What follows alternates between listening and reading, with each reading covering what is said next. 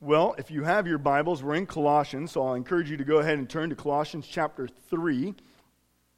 Colossians is one of my favorite books. As I explained, um, I memorized Colossians three uh, when I was a student in my high school youth group, and I've always loved this passage. So as we begin, and, and kind of as Brian has already talked about, he, he began by talking about what God's doing in him, and so I just want to, before that, God's gospel does a work for us. When we come to know Christ, when we believe in Him, God transforms us. He changes us. He takes us from the kingdom of darkness into the kingdom of light. He declares us justified, meaning we are declared righteous. We are adopted into His family for all of eternity, that we would be called sons and daughters. That's what the gospel does for us. All grace. It transforms us. It changes us. It adopts us. It justifies us. But that's not all it does. Upon being transformed, upon being raised with Christ, which that's what we looked at last week, He hides us in Christ that we would mature in Him, that we become, and one of the words that we'll use today is sanctified. And that's kind of one of those big words, but it's it's one of those words that means becoming more and more like Jesus. So when we're justified, declared righteous, we're also simultaneously sanctified and being sanctified. So when you come to know Christ, you enter into this process of becoming more and more like Him your entire life. Or as Paul will say in Colossians one twenty-eight, he works hard that he would be able to present us all mature in Christ. And that's that's the title of today, that we would reach maturity, that we would continue to mature and become like Jesus. And so that's what we're going to do today. We're going to look, how do we mature? How do we grow in sanctification? How do we become like Jesus? And so to look at that, we're going to look at Colossians chapter three, verses five through eleven. So I want to invite you to stand. We stand when we read God's word as a way of honoring God and worshiping Him. Chapter three, verse five. Put to death, therefore, what is earthly in you. Sexual morality, impurity, passion, evil desire, and covetousness, which is idolatry. On account of these, the wrath of God is coming. In these you too once walked when you were living in them, but now you must put them all away. Anger, wrath, malice, slander, and obscene talk from your mouth. Do not lie to one another, seeing that you have put off the old self with its practices, and have put on the new self, which is being renewed in the knowledge after the image of its creator. Here there is not Greek and Jew, circumcised and uncircumcised, barbarian, Scythian, slave, free, but Christ is all and in all. Let me pray. Father, Father, as we look at the work that you are doing in us because of the gospel, give us understanding today. God, help us to see that you have saved us that we would be sanctified. And the very grace that saves us is the grace that sanctifies us. God, give us understanding of your word. God, help us to, to grow in maturity even as we listen to your word today and as we study it. May your spirit be upon us. Lord, if there is sin in our hearts, in our lives, God, help us to put that to death today. Help us to take that off, that we'd become more like you. In your wonderful name, Jesus, amen. You all may be seated. Uh, so as we begin, what I want to do is I just want to zoom out of the gospel for a few moments, and I want to make sure we have the correct perspective as, as we come into this uh, passage. There's a thing that when we look at God's word, we see two heads of humanity. And that's that's what I want to talk about today. And some of you might be going, I have no idea where he's going at this moment, but you will you will soon. Um, when we look at God's word and we go all the way back to Genesis, we see that God created a man named Adam. Adam is the very first uh, first create or first man that was created. He was created in the image of God. God was man's uh, or man. Adam was the representative of all humanity at that time on earth. And you and I and every single person who has ever been born can trace our lineage back to Adam. So we all come from Adam. And when Adam was created, he was created holy. He was created blameless. He was pure. But then, as we know, as we progress through the story, in chapter three, he rebels against the authority of God's word. He rebels against God. He says, I don't want to worship you. I want to do what I want. He sins, and he experienced the spiritual death at that moment. He was separated from the presence of God. He no longer enjoyed God's rule and God's blessings, but he was separated. He became completely sinful, meaning every thought, everything he did was now tainted with sin. And everyone who comes after him now looks like Adam because he is the representative of humanity. So just as you and I, we look like our parents, we all look like Adam. And we're all born sinful. So just as Adam became sinful, and now as we come from him, every single one of us is born sinful, born in rebellion against God, born as lawbreakers. And so because of that, because we're sinful, we don't have a means, a way of, of correcting that, of fixing that, of becoming holy. It's kind of like uh, if you ever work on your car and you do an oil change and you get grease on you, and then you take your hand and you try to wipe it off, but your hand has grease on you, what happens? You just wipe grease everywhere on you. And so that's kind of what happens as people who are in Adam, all we can do is spread sin on ourselves. We can't clean ourselves. So we're hopeless in that sense. We have no way of redeeming ourselves, no way of saving ourselves, no way of coming back into the very presence of God where we experience his rule and blessing. But then comes Jesus. And Jesus comes as the promised seed in Genesis three. We see that there's going to be one who comes from a woman. And he will do battle with the serpent. And we see that he is not of he's not the son of Adam, but he is the Son of God. He is perfect, he is holy in every way. He is without spot, he is without blemish. And he comes to rescue us by dying on the cross so that if you and I, we believe in him, we would be saved and we would be justified, declared righteous, and transferred from under Adam to under Christ. Christ becomes the new representative of the new redeemed humanity. And so this is why Paul, earlier in Colossians, he says that we have been transferred from the kingdom of darkness into the kingdom of his beloved Son. There's been a transfer. We're no longer of Adam. We are now of Christ. And if you've been a Christian for a while, you, you've probably heard the language, have you been born again? And it sounds kind of weird at times. And when you walk up to an unbeliever and says, have you been born again? Do you want to be born again? They just think we're strange. That's what Nicodemus thought. You know, Jesus is talking to him and he goes, you want me to crawl back in my mom so I can be born again? Like, he's got no clue. But we're born in Adam, right? We're born sinful. And everything about Adam characterizes us, right?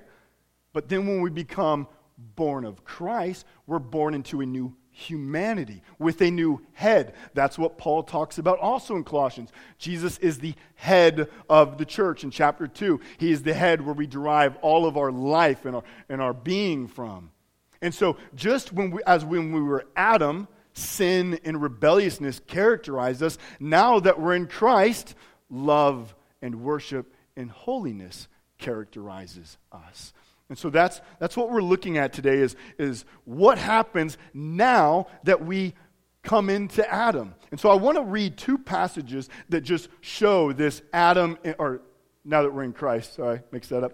I want to show just two passages that reveal this Adam in Christ. And one of them is, is probably the best passage. It's, it's Romans five, and uh, Romans five is, is a great place to understand the idea of Adam and the sin that comes from him, and the idea of Christ and the righteousness that comes from him. And I believe this is going to be up on the screen because uh, I, I wanted to make sure we didn't miss it.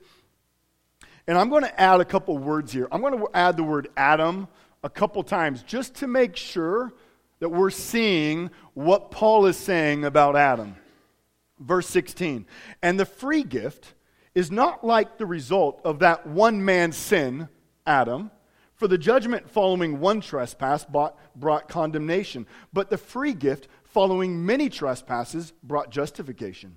For if because of one man's trespass, Adam, death reigned through that one man, Adam, much more will those who receive the abundance of grace and the free gift of righteousness reign in the life of the one man who? Jesus Christ. Therefore, as one trespass led to condemnation for all men, so one act of righteousness leads to justification and life for all men. For as by the one man's disobedience, Adam, the many were made sinners, so by the one man's obedience, Jesus, the many will be made righteous. Look, a fundamental truth of Christianity is that we're all born in Adam. And only by faith in Christ are we now born in Christ. And there's a transfer that goes on in our salvation. We go from one kingdom to another kingdom. The kingdom that's under the condemnation of God to the kingdom of righteousness where his Son dwells. One other passage. This is in Colossians three. This is our text this morning. And if you look down at verses nine and ten, we're going to see this. It says, put off the old self with its practices and have put on the new self, which is being renewed in the knowledge after the image of its creator. Well, it's a little hard to understand because it uses the word self instead of the word man. But if we were to take it and say, we have taken off the old man, Adam, and have put on the new man, Christ, it makes sense. It just, we track a little better. We see that connection there. And so, taking off the old self with its practices. We're no longer Adam, and therefore we no longer live like Adam, but now we're in Christ, and what's happening? We're being renewed in his image. We're being made like Christ. Jesus. So one question that we always must know, and we must wrestle with, and we pose to others is, which man are you in? Which humanity are you in? Are you in Adam? Are you in Christ? And that's something that we, we need to wrestle with, and that we need to know clearly. Only by faith in Christ, through his grace, do we go from Adam, characterized of rebellion, to Jesus, which is characterized by, by holiness and worship of God. And so what we're going to do this morning is simply talk about what does it look like that now we're in Christ? What does it look like? And that's what Brian was coming up and kind of sharing what it looks like as he's kind of gone through the Word, and now he wants to be more part of the church, and he's growing in his understanding and his love for Jesus. That's what this passage is given to us, that we would understand, how do we live? How do we grow in sanctification? How do we grow in maturity? How do we grow in Christ-likeness? So if you've ever wondered this, this passage answers this question. And, and parents especially, when your children come to you and they say, you know, how do we become more like Jesus? You tell us that we're to be like Jesus. What does that look like? You can come to Colossians three and you can walk them through what that looks like. And so that's what we're going to do today. We begin with two commands. Verse five, you are to put to death, therefore, what is earthly in you. Again, what's earthly? That which characterizes Adam, his kingdom, rebellion, disobedience. If you go back to chapter three, verses one and two, where do we seek and set our minds? On heaven, where Christ is seated. And so these earth and, and heaven is being contrasted here. In verse eight, we're really given the same command that we have in verse five. It's phrased a little differently, but he says we must put them all away, take off, be done with, rid ourselves. And so what is Paul saying? He's saying, you're no longer in Adam, stop living like Adam. That's what he's saying. That's not who you are. You're not in Adam, don't live like Adam. And then he gives us two lists. The first list, in verse five, that we're to put to death and take off is sexual morality, impurity, passion, evil desire, and covetousness. The second list we see in verse eight, we're to take off anger, wrath, malice, slander, and obscene talk. Now, these aren't comprehensive. These are simply uh, just examples of the things that we are to do. But a couple things to notice. The first list begins with action. It begins with sexual morality, and it goes towards the heart, covetousness, which is idolatry. So it goes from the physical act of sexual morality to the heart of an immoral heart of covetousness, idolatry. The second list begins with the heart. It begins with anger. And then it goes towards actions, which is obscene talk. So I think what Paul is doing here, he's showing the comprehensiveness of sin. Because because what he's saying is, put to death sin. Oh, you're you're you're using obscene talk? We'll just stop talking that way. Well, no, if you're using words in a in a way that's derogatory, that in a way that's um, hurtful towards others, that's pointing back to your heart. If you have if you have desires of sexual morality, you don't just say, "Oh, I just need to stop lusting. I just I just shouldn't look at that. I just need to remove these things from my eyes." Well, actually, you have a heart that wants what it doesn't have. It covets other people's things. It's a heart of dissatisfaction. And so I think what Paul is doing here, he's showing that the actions are connected to the heart, and he's showing that we're not just talking about actions like, like the fruit of a tree. If we're going to change the fruit of a tree, we have to get to the root system, right? We have to affect it where the life comes in at. And so here, he's showing that if you have external sins, that's pointing to internal sins like anger and covetousness and idolatry. And then notice verse six. It's because of these things the wrath of God is coming. It's because of this God is coming against all those who are in Adam and this world that he would judge it. And look at verse seven. It's encouraging and yet convicting. You used to all walk in these ways. All of us are characterized by sin in Adam. All of us were. But notice the encouraging part. You used to walk. It's past tense. You walked in these ways. I mean, you don't walk in these ways anymore because now you're in Christ. You've been raised new. His Spirit dwells in you. So that does not characterize you. So it's encouraging and condemning at that, convicting at that same time. One thing we then must realize is that um, if that which used to be, which condemned us, um, why would we want to be near it now? I think a lot of us, we we play with sin, or we kind of take a very tame nature at sin. We kind of look at sin and we go, well, I'm a Christian, I'm forgiven. Um, we don't we don't necessarily see a need to fight for sin or, or fight against sin. But just as we don't play, uh, we don't place our hand over the hole of a king cobra and just kind of play with it and wonder what's going to happen. What's going to happen? You're going to get bit and die. That's what sin wants to do to us. It wants to kill us. In Adam, it, it had us, and only in Christ are we freed from it. But in this life, as we're still being made more like Jesus, we're going to wrestle with sin. And sin wants to kill you. It wants to separate you from sin. It says, let's play Russian roulette with a fully loaded revolver. We have no chance if we want to play with sin. It wants to hurt, kill, and destroy. Back in uh December twenty-second, two thousand six, at a zoo, there was a Siberian tiger named uh, Tadian. You might have remember this. Um, during zoo hours, while there's you know people visiting the zoo, the trainer is in the cage. The tiger turns on him and eats his arm in front of all the spectators who are right there. Um, and of course, then that brought up a whole lot of social media things. But the whole idea is that you know, you can't tame a tiger just because he's caged. And and we don't tame sin. And we can't cage sin. And, and we think that because when we're dating people, what do we often say? How far can I go? Right? How close can I get to actually having sex without having sex before it's sin? Where's the line? What, what does that mean? Like, how close can I get to the king cobra? Like, just how close? Is this close enough? Will he strike yet? How close can I get to the bloodthirsty lion? Can I just go and hug him? If I approach him from the back, am I okay? But, you know, we think that, and it's stupid. We're literally saying, Let, let's just let's just spin the revolver a couple times, and it's fully loaded.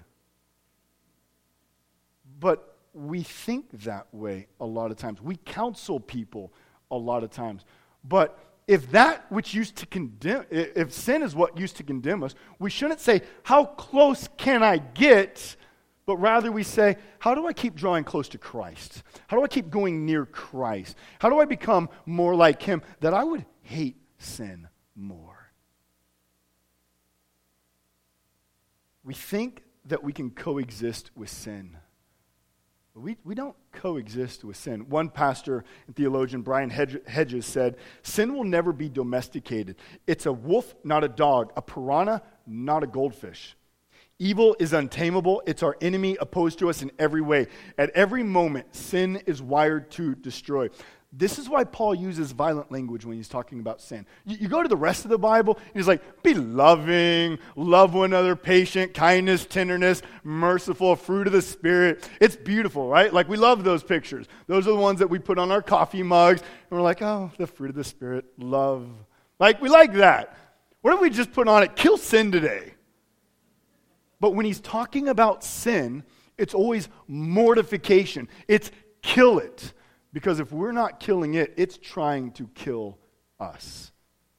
Let me read one other quote. Richard Baxter, a Puritan um, pastor, he said this, use sin as it will use you. Spare it not, for it will not spare you. It is your murderer and the murderer of the world. Use it, therefore, as a murderer should be used. Kill it before it kills you. And then, though it kill your bodies, it shall not be able to kill your souls. And though it bring you to the grave, as it did your head, Jesus, it shall not be able to keep you there. If the thoughts of death and the grave and rottenness are not pleasant to you, do not let the thoughts of sin be pleasant. Do you hear that? Like that's I love that line. If the thoughts of death and the grave and rottenness are not pleasant to you, do not let the thoughts of sin be pleasant. Listen to every temptation to sin as you would listen to a temptation to self-murder, and as you would do if the devil brought you a knife and tempted you to cut your own throat with it. So do when he offers you the bait of sin, meaning kill sin before it tries to kill you. We must be violent against our sin. We're not violent against people. That's different. We're not violent against people. We're violent against our sin. So I want to encourage you, um, as before we move on, I know there's some of you, and, and we've all been here, and we've struggled with this, that you have sin in your life, and you know that there's sin in your life, and you've just chosen to ignore it. You're kind of doing that coexisting thing, the happy, natural, bloodthirsty tiger just living with you. But if, if that's you, if you know there's sin in you right now, if there's just something you've just been ignoring, I want to encourage you to, to repent of that today. That sin's trying to kill you. It wants to pull you away from Christ. It wants to destroy you. It wants to hurt you. It does not want you to have life in Christ. And so I want to encourage you, if, if that's you anywhere, if you have that sin, bring that to repentance today. And we'll even look in a few moments about what it is to kill sin. Um, second command. If you go down to verse twelve, which we did not read, but we'll read now, we'll look at this more next week, but it says, put on then, as God's chosen ones, holy and beloved, compassionate hearts, kindness, humility, meekness, and patience, bearing with one another. And if one has a complaint against one another, forgive each other, as the Lord has forgiven you, so you also must forgive. And above all these, put on love, which binds everything together in perfect harmony. Now there's your coffee cup verse, right? That's what we put on. What is it? The character of Christ. So what's Paul saying? First, he says, you're not in Adam. Stop living like Adam. Now he's saying, you're in Jesus. Live like Jesus.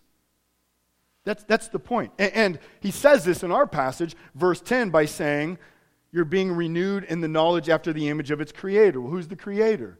Well, Paul, in chapter one of Colossians, said Jesus not only created all things and sustains all things, but what else did he say? And he's making all things new through the cross, a new redeemed humanity where one day there'll be a new heavens and new earth where his kingdom will dwell perfectly. He's the creator of all things and of all new things, and he's the one who by faith we're being made more like. So to summarize, the way we mature in Christ is taking off sin and putting on Christ-likeness. That's what it is. So when you're talking to your kids, when you're talking to your spouse, when you're talking to whoever on the street, and they say, well, what does it look like to be a Christian? Well, it means we continue to look, to believe in Jesus. We, we continue to live like him. We continue to try to look like him. Uh, Brian said it really well earlier. We learn Jesus so that we live like Jesus. So how do we take off and put on? So I just want to look at that. How do we do this? Okay, so that, that's how we grow in maturity. How do we do it? Um, number one, the Word of God. It's the Word of God that tells us who we are in Christ. The Word tells us that by faith we've been raised in Christ. It's the Word that tells us that, right? It's the Word that tells us by faith you were transferred from Adam to Christ, kingdom of darkness to kingdom of light. It's the Word that tells us you're now hidden in Christ. It's the Word that tells us you're not trying to climb in Christ by taking off and putting on things, but you're in Christ, and that's why you can take off and put on things. It's the Word of Christ that tells us what to put off, right? What do we take off? Well, that which characterizes Adam. Sin, anger, rage, malice, slander, filthy language from our lips. And it tells us what to put on. Humility, kindness, mercy, love, forgiveness, bearing with one another. It's God's Word that tells us how to kill sin. We're not going to look at the Galatians passage that you have. Um, I added this one today, though, but it's Ephesians six seventeen. And it says, the sword of the Spirit, which is the Word of God. L- listen, the way we kill sin is the Spirit who dwells in us uses the power of God's Word to expose and kill sin in our life. That this is this is the means that he uses. This is the tool right here, God's Word, to kill sin in our life, which means that if you're not in the Word, you're showing up to a duel without a gun. You understand? Like, you have nothing. What are you, what are you killing anything with? This is what the Spirit uses, the Word of God. It instructs us what to take off. It instructs us what to take on. It's the power in which we kill sin. It's where we see the very promises of God. Secondly, the people of God, and we're going to look at this all next week, is what does it look like for this new redeemed humanity to live with one another? But the people of God, what we're told in Colossians three is that you've been raised with Christ and hidden in Christ. And if someone else has been raised with Christ and hidden with Christ, and those two people work together, they both have Christ in them, so they would what? Help one another grow in Christ's likeness. That's what we are. We're the body of Christ. One of the reasons we come together is that we'd grow together. We'd spur one another on. If there's sin in your life, the body comes to you to help encourage and correct, just as you go to other parts of the body when there is sin. This is why when, when we do begin to fall into sin, what's, what's two of the fastest things that we stop doing? We stop reading the Word, and we stop gathering with the body, right? You want to know if someone's struggling with sin? They're not with the church, and they're not in the Word. So just on a real practical level here, um, we need every one of us to be watching out for every one of us. If there is someone who's not here, and you notice that, now sometimes we're sick, and I get that, but it's still nice to call people when they're sick, uh, but we should be checking on them. We should be pursuing them when they're not here. Because sin wants to draw us away from the church. And what sin often does is, is when the lifeguard comes and tries to save us because we're drowning in our sin, what do we do? We stiff-arm them, right? We're like trying to keep the lifeguard away from us so that we can drown faster. Because that's what sin wants to do. It wants to try to stay away from the body. Therefore, we need to move towards one another, which means also you don't have to wait for me. Yay! So think about this. You're the lifeguard on duty, and someone you see is beginning to drown. You don't call the lifeguard station several hundred yards away and say, hey, buddy, I got someone over here, and they're kind of drowning right now. Could you come over and get them?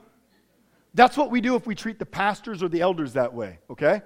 Like, it's good. You call them, I need backup, okay? I'm going in, there's someone drowning, I need you to know, be praying, start running, bring whatever, help. But you still go. And so I want to encourage you that you don't need my permission. You don't need Bill's permission.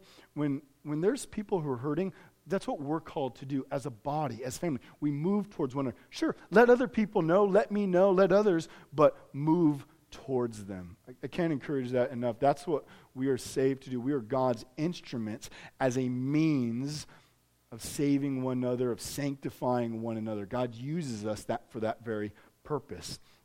Number three, we repent. And I just want you to think about repentance here, because this, this was good for me this week. It was kind of like one of those little light bulbs came on. What are we talking about? We're talking about taking off, putting on. We're talking about sanctification. We're talking about maturing in Christ. We're talking about looking more like Jesus. Well, if we're taking something off, we're saying, I don't want this. I'm rejecting this. I'm turning from this. And what are we doing? We are turning towards Christ. We're saying, I want this. And so if there's sin in our life, we say, I don't want what characterizes Adam in me. I want what characterizes Christ. Is that not what we do when we repent? Is that not repentance? When we turn from something, you never turn from something without also turning towards something. When we turn from sin, we're saying, look, I no longer want to be characterized by anger and rage and malice. I want to be characterized by kindness and mercy and love and humility. This is the sign. We don't take off and put on as separate actions. These are simultaneous actions of sanctification, of what it is to mature, of what it is to repent. And so, um, just real quick, what does this look like? Um, there's many examples we can use. Uh, we can use anger. That's that's one that's kind of prevalent in society right now. There's a lot of people who are angry, right? Angry about who's president, who's not president. Angry they didn't get their way. Um, and, and, and then what we see is that this anger is turning into what? Violence, protest, other stuff. See, what's in the heart always comes out. You can't keep it. And so maybe some of you, you're angry about the election. Maybe some of you, you're angry about um, your marriage, about maybe uh, something with your family, children. Maybe you're angry with something at work. Maybe you're just simply angry. You're just kind of now consumed with anger. And when we, so what do we do? When we come to a passage like this, and it says, put to death anger, take it off, be rid of it. So how do we do that? Well, we come to it and we say, God, I see that I have anger inside of me. I see that that characterizes Adam and my old self. I now pray that your Spirit, through your power, would, would break that sin in me, would remove it, would kill it, so that I would become like you. God, I want to be loving. I want to be more patient. I want to be tender. I want to be kind with my words. That, that's, that's how we go through this. And it's everyday process.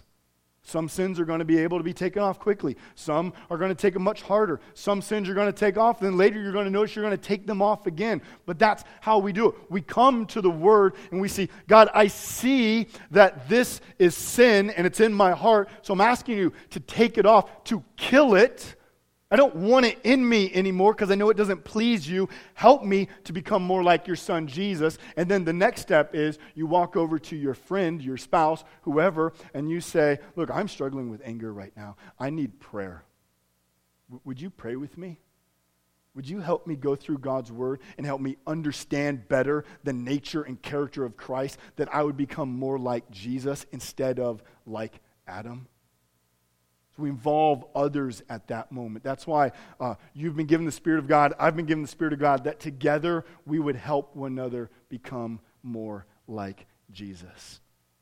So that's a little bit of what it looks like to actually kill sin. You can do that with anything. If you're struggling with your words right now, you come, you confess that, and you say, Father, I want to use words like you use words, to build up, to encourage, to instruct, to love, words full of grace and mercy. And you trust that the Spirit is working in you through His Word to accomplish that. So there's a danger here. And the danger is that a, a lot of you are Christians for a long time. And there's something that happens. Um, often it seems like in America, we'll just kind of characterize America right now, that we can hear the Word of God. And it's kind of like someone walking in to your house and saying, hey, did you know that your grass is growing? And you say, oh, that's nice. I like that my grass grows. And so as we come and we say, hey, you've been saved in Christ, raised with him, hidden in him, so you can kill sin and become more like Jesus. Okay, that's cool. Next sermon, we'll just come back next week. Um, there's a danger there. Um, I think that's sin in our life, just trying to, eh, it's not that serious. The bloodthirsty lion's not that hungry right now. It probably won't attack. Um, so what I want to do is I want to give a few motivations for why we do this, how we do this. A um, few motivations. And, and I'm going to suggest to you that these motivations might ruffle your feathers, because they're going to seem like, is that really Christian? And yeah, it is. And so, so yeah, there's your, there's your, there's your answer or your preface. Number one, your motivation, it's who you are. It's who you are. When a caterpillar is transformed into a butterfly, what does it do? It flies. It doesn't crawl everywhere like a butterfly. Why? Because it's been made new. The reason you're breathing right now, do you know why you're breathing? Come on. Do you know why you're breathing? You have to. It's natural because you're alive, right? If you're not breathing, there's probably something wrong. Anyone not breathing? We have enough medics in here that we can... Somebody's going to be saved here. Um, you breathe because you're alive. We take off and put on because that's who we are in Christ. That's what it is to live like Jesus. That's what it is to be raised with Jesus. Two passages. First John three nine. Think about these words here. No one born of God makes a practice of sinning. That means just keep sinning unrepentingly. It's not saying that as Christians we're perfect. It means we're not just going to keep sinning and going, oh, I don't care that I sin. But we don't keep sinning. So no one of God, no one born of God makes a practice of sinning. Why? For God's seed abides in him, and he cannot keep on sinning because he's been born of God. He's no longer Adam, he's in Christ. That's why. Number two, First John three twenty-four. Whoever keeps his commandments abides in God, and God in him. And by this we know that he abides in us, by the Spirit whom he's given us. Here's clear commands.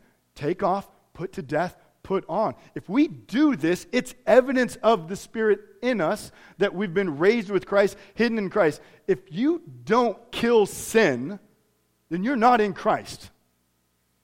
Okay, see, feathers ruffled. What? What? No one comes to Christ without sanctification. He saves us so we'd be mature in him. He saves us so he'd make us more like him.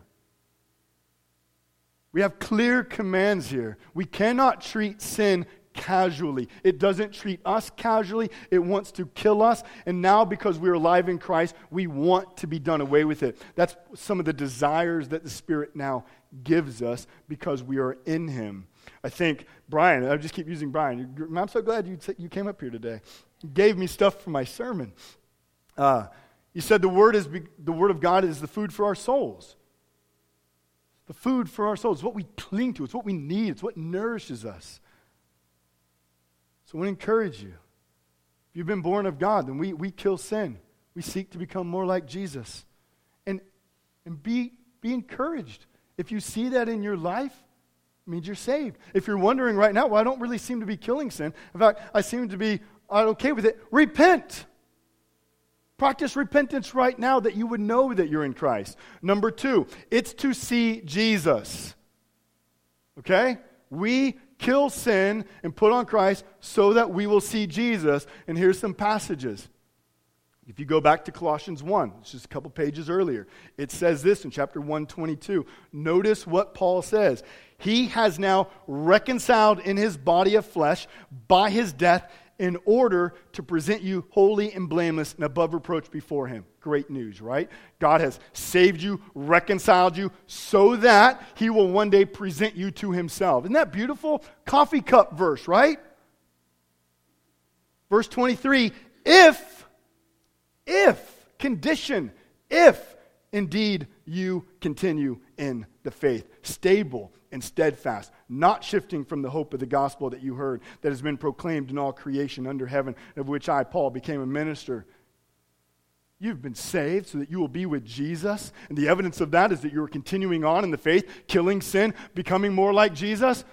If you don't do that, he's saying you will not see Jesus. That's what the text says. First Thessalonians four three. This is the will of God. Do you ever wonder what God's will is? Here it is. I love this verse. Here's your coffee cup. Your sanctification. Can we go against God's will and say we're going to see Jesus? First Thessalonians four seven, and I added eight, so eight's not going to be up here, but I'll read it. For God has not called us for impurity, but in holiness. What did he call you for? For holiness, to be like Jesus. Therefore, whoever disregards this, the idea of becoming holy, disregards not man but God, who gives you his Holy Spirit. He's giving you the Holy Spirit so that the Holy Spirit would work in you, making you become more like Jesus. So therefore, if you go through life and you say, I don't care about holiness, you didn't disregard God or man, but you disregarded God. Hebrews twelve fourteen. This might be the clearest one. Strive for peace with everyone and for the holiness, without which no one will see the Lord. You see that?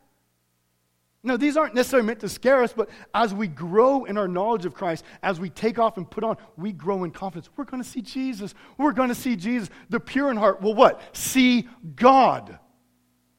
So that's the point. As we grow in our knowledge, our, our um, assurance grows because we see that we're looking more and more like Jesus. Now, I know that some of you right now are saying, well, wait a minute.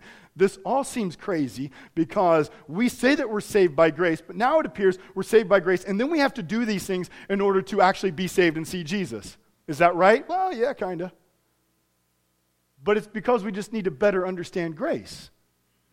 The grace that saves us is also the grace that hides us. Remember that? Um, go back to Colossians three. We looked at this last week.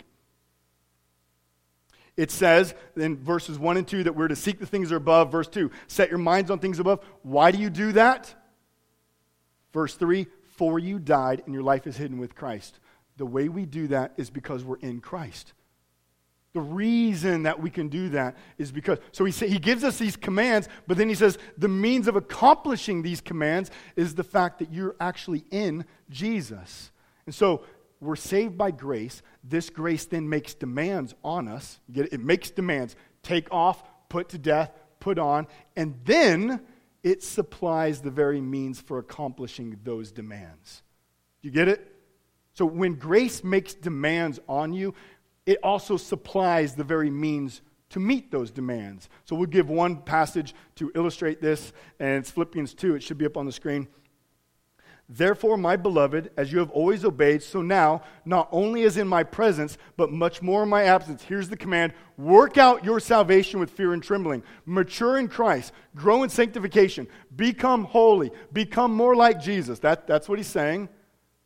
So is this to be an oppressive command? Oh, Paul, how do I work this out? For it is God who works in you both to will and to work for his good pleasure. Look, the reason we can fight against sin is because we know that there's grace. The grace that did a work for us is doing a grace, is doing a work in us so that we will be with Jesus. And we can have confidence that we'll see Jesus as we continue to take off and put on. Number three, it's for joy. And this is the one, this, um, I came across this last week at the conference that some of us went to, and it was just good. And so I wanted to be able to share it with you.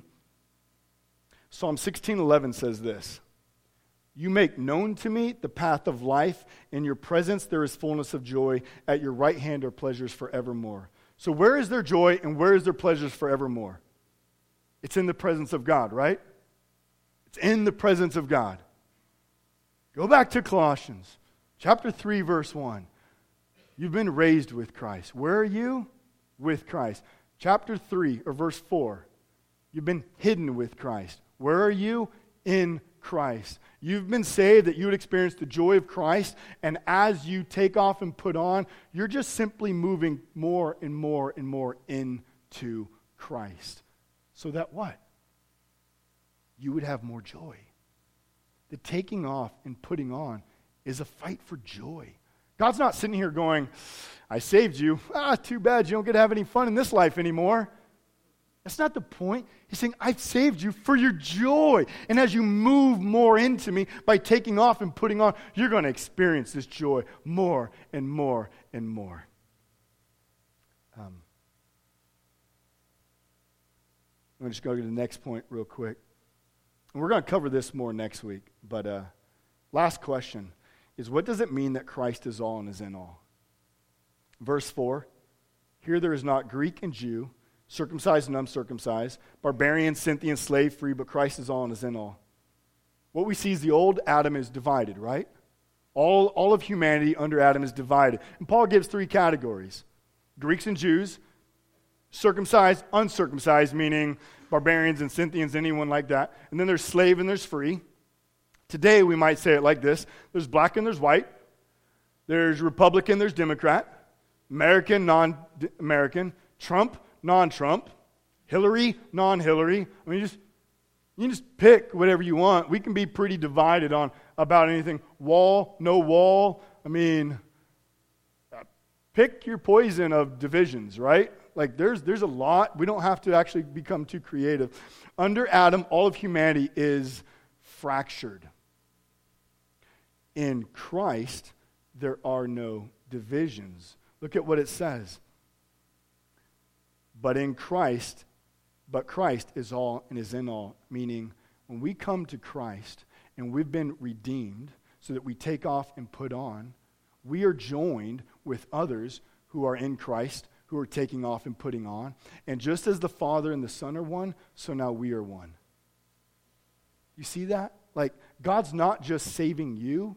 He's saving a new humanity. And your process in sanctification is used as a means of sanctifying others as well. And we're going to look at that today, uh, next week on how God uses you and God uses me. And together we grow in what this new humanity under Christ looks like, where there's no divisions. Um, but as we close, by faith you've been raised with Christ. All by faith. Through the grace of God. The evidence of your salvation is that you now take off sin and put on the character of Christ. That is the evidence of your salvation. And you can do this because God is at work in you through His Spirit. He's given you everything that you need in order to become more like Christ. And His power is surging through you right now that you would become more like Him in His image. Amen indeed. You have everything you need. I want you to know that. Like, there's not, if you're a Christian here, you're not only half equipped through the Word of God and His Spirit in you and the body of Christ. You have everything that you need. And together we can grow in knowledge of Jesus Christ and in His image. The grace that saved you is the very grace that's working in you right now, that whatever sin you are struggling with, whatever sin comes your way now or in the future, is able to be overcome by His grace, that you will know for sure that you are with Him for all of eternity, because the grace that did a work for you is doing a work in you so that you will be with God forever. Let's pray.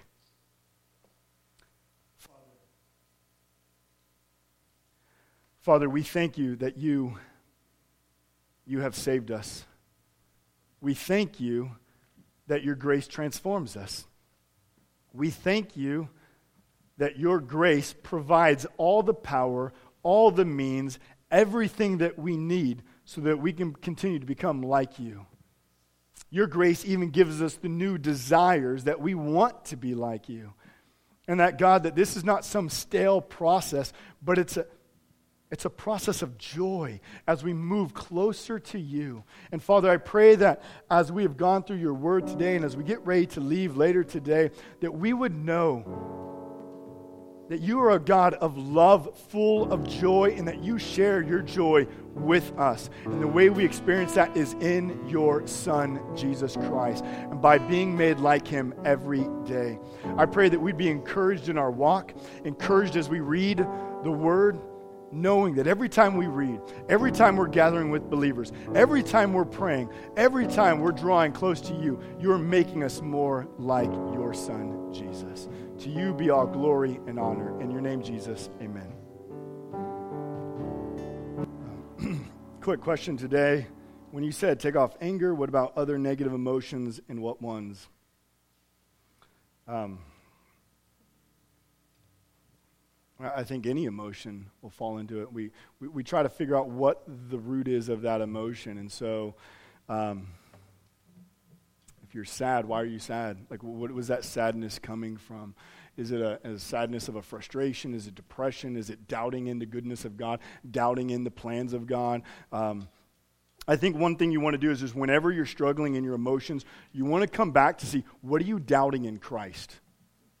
Because there's always something that you're going to be unbelieving or you're doubting in Christ. You want to come to, to what is that so that you can understand, why are you feeling this way? Because remember, we want to get to the root um, so that then we can properly confess that and properly work through it with others. And so I think whatever the emotion is, we bring it to other people also, and we can ask them for help, for wisdom, and helping discern our heart.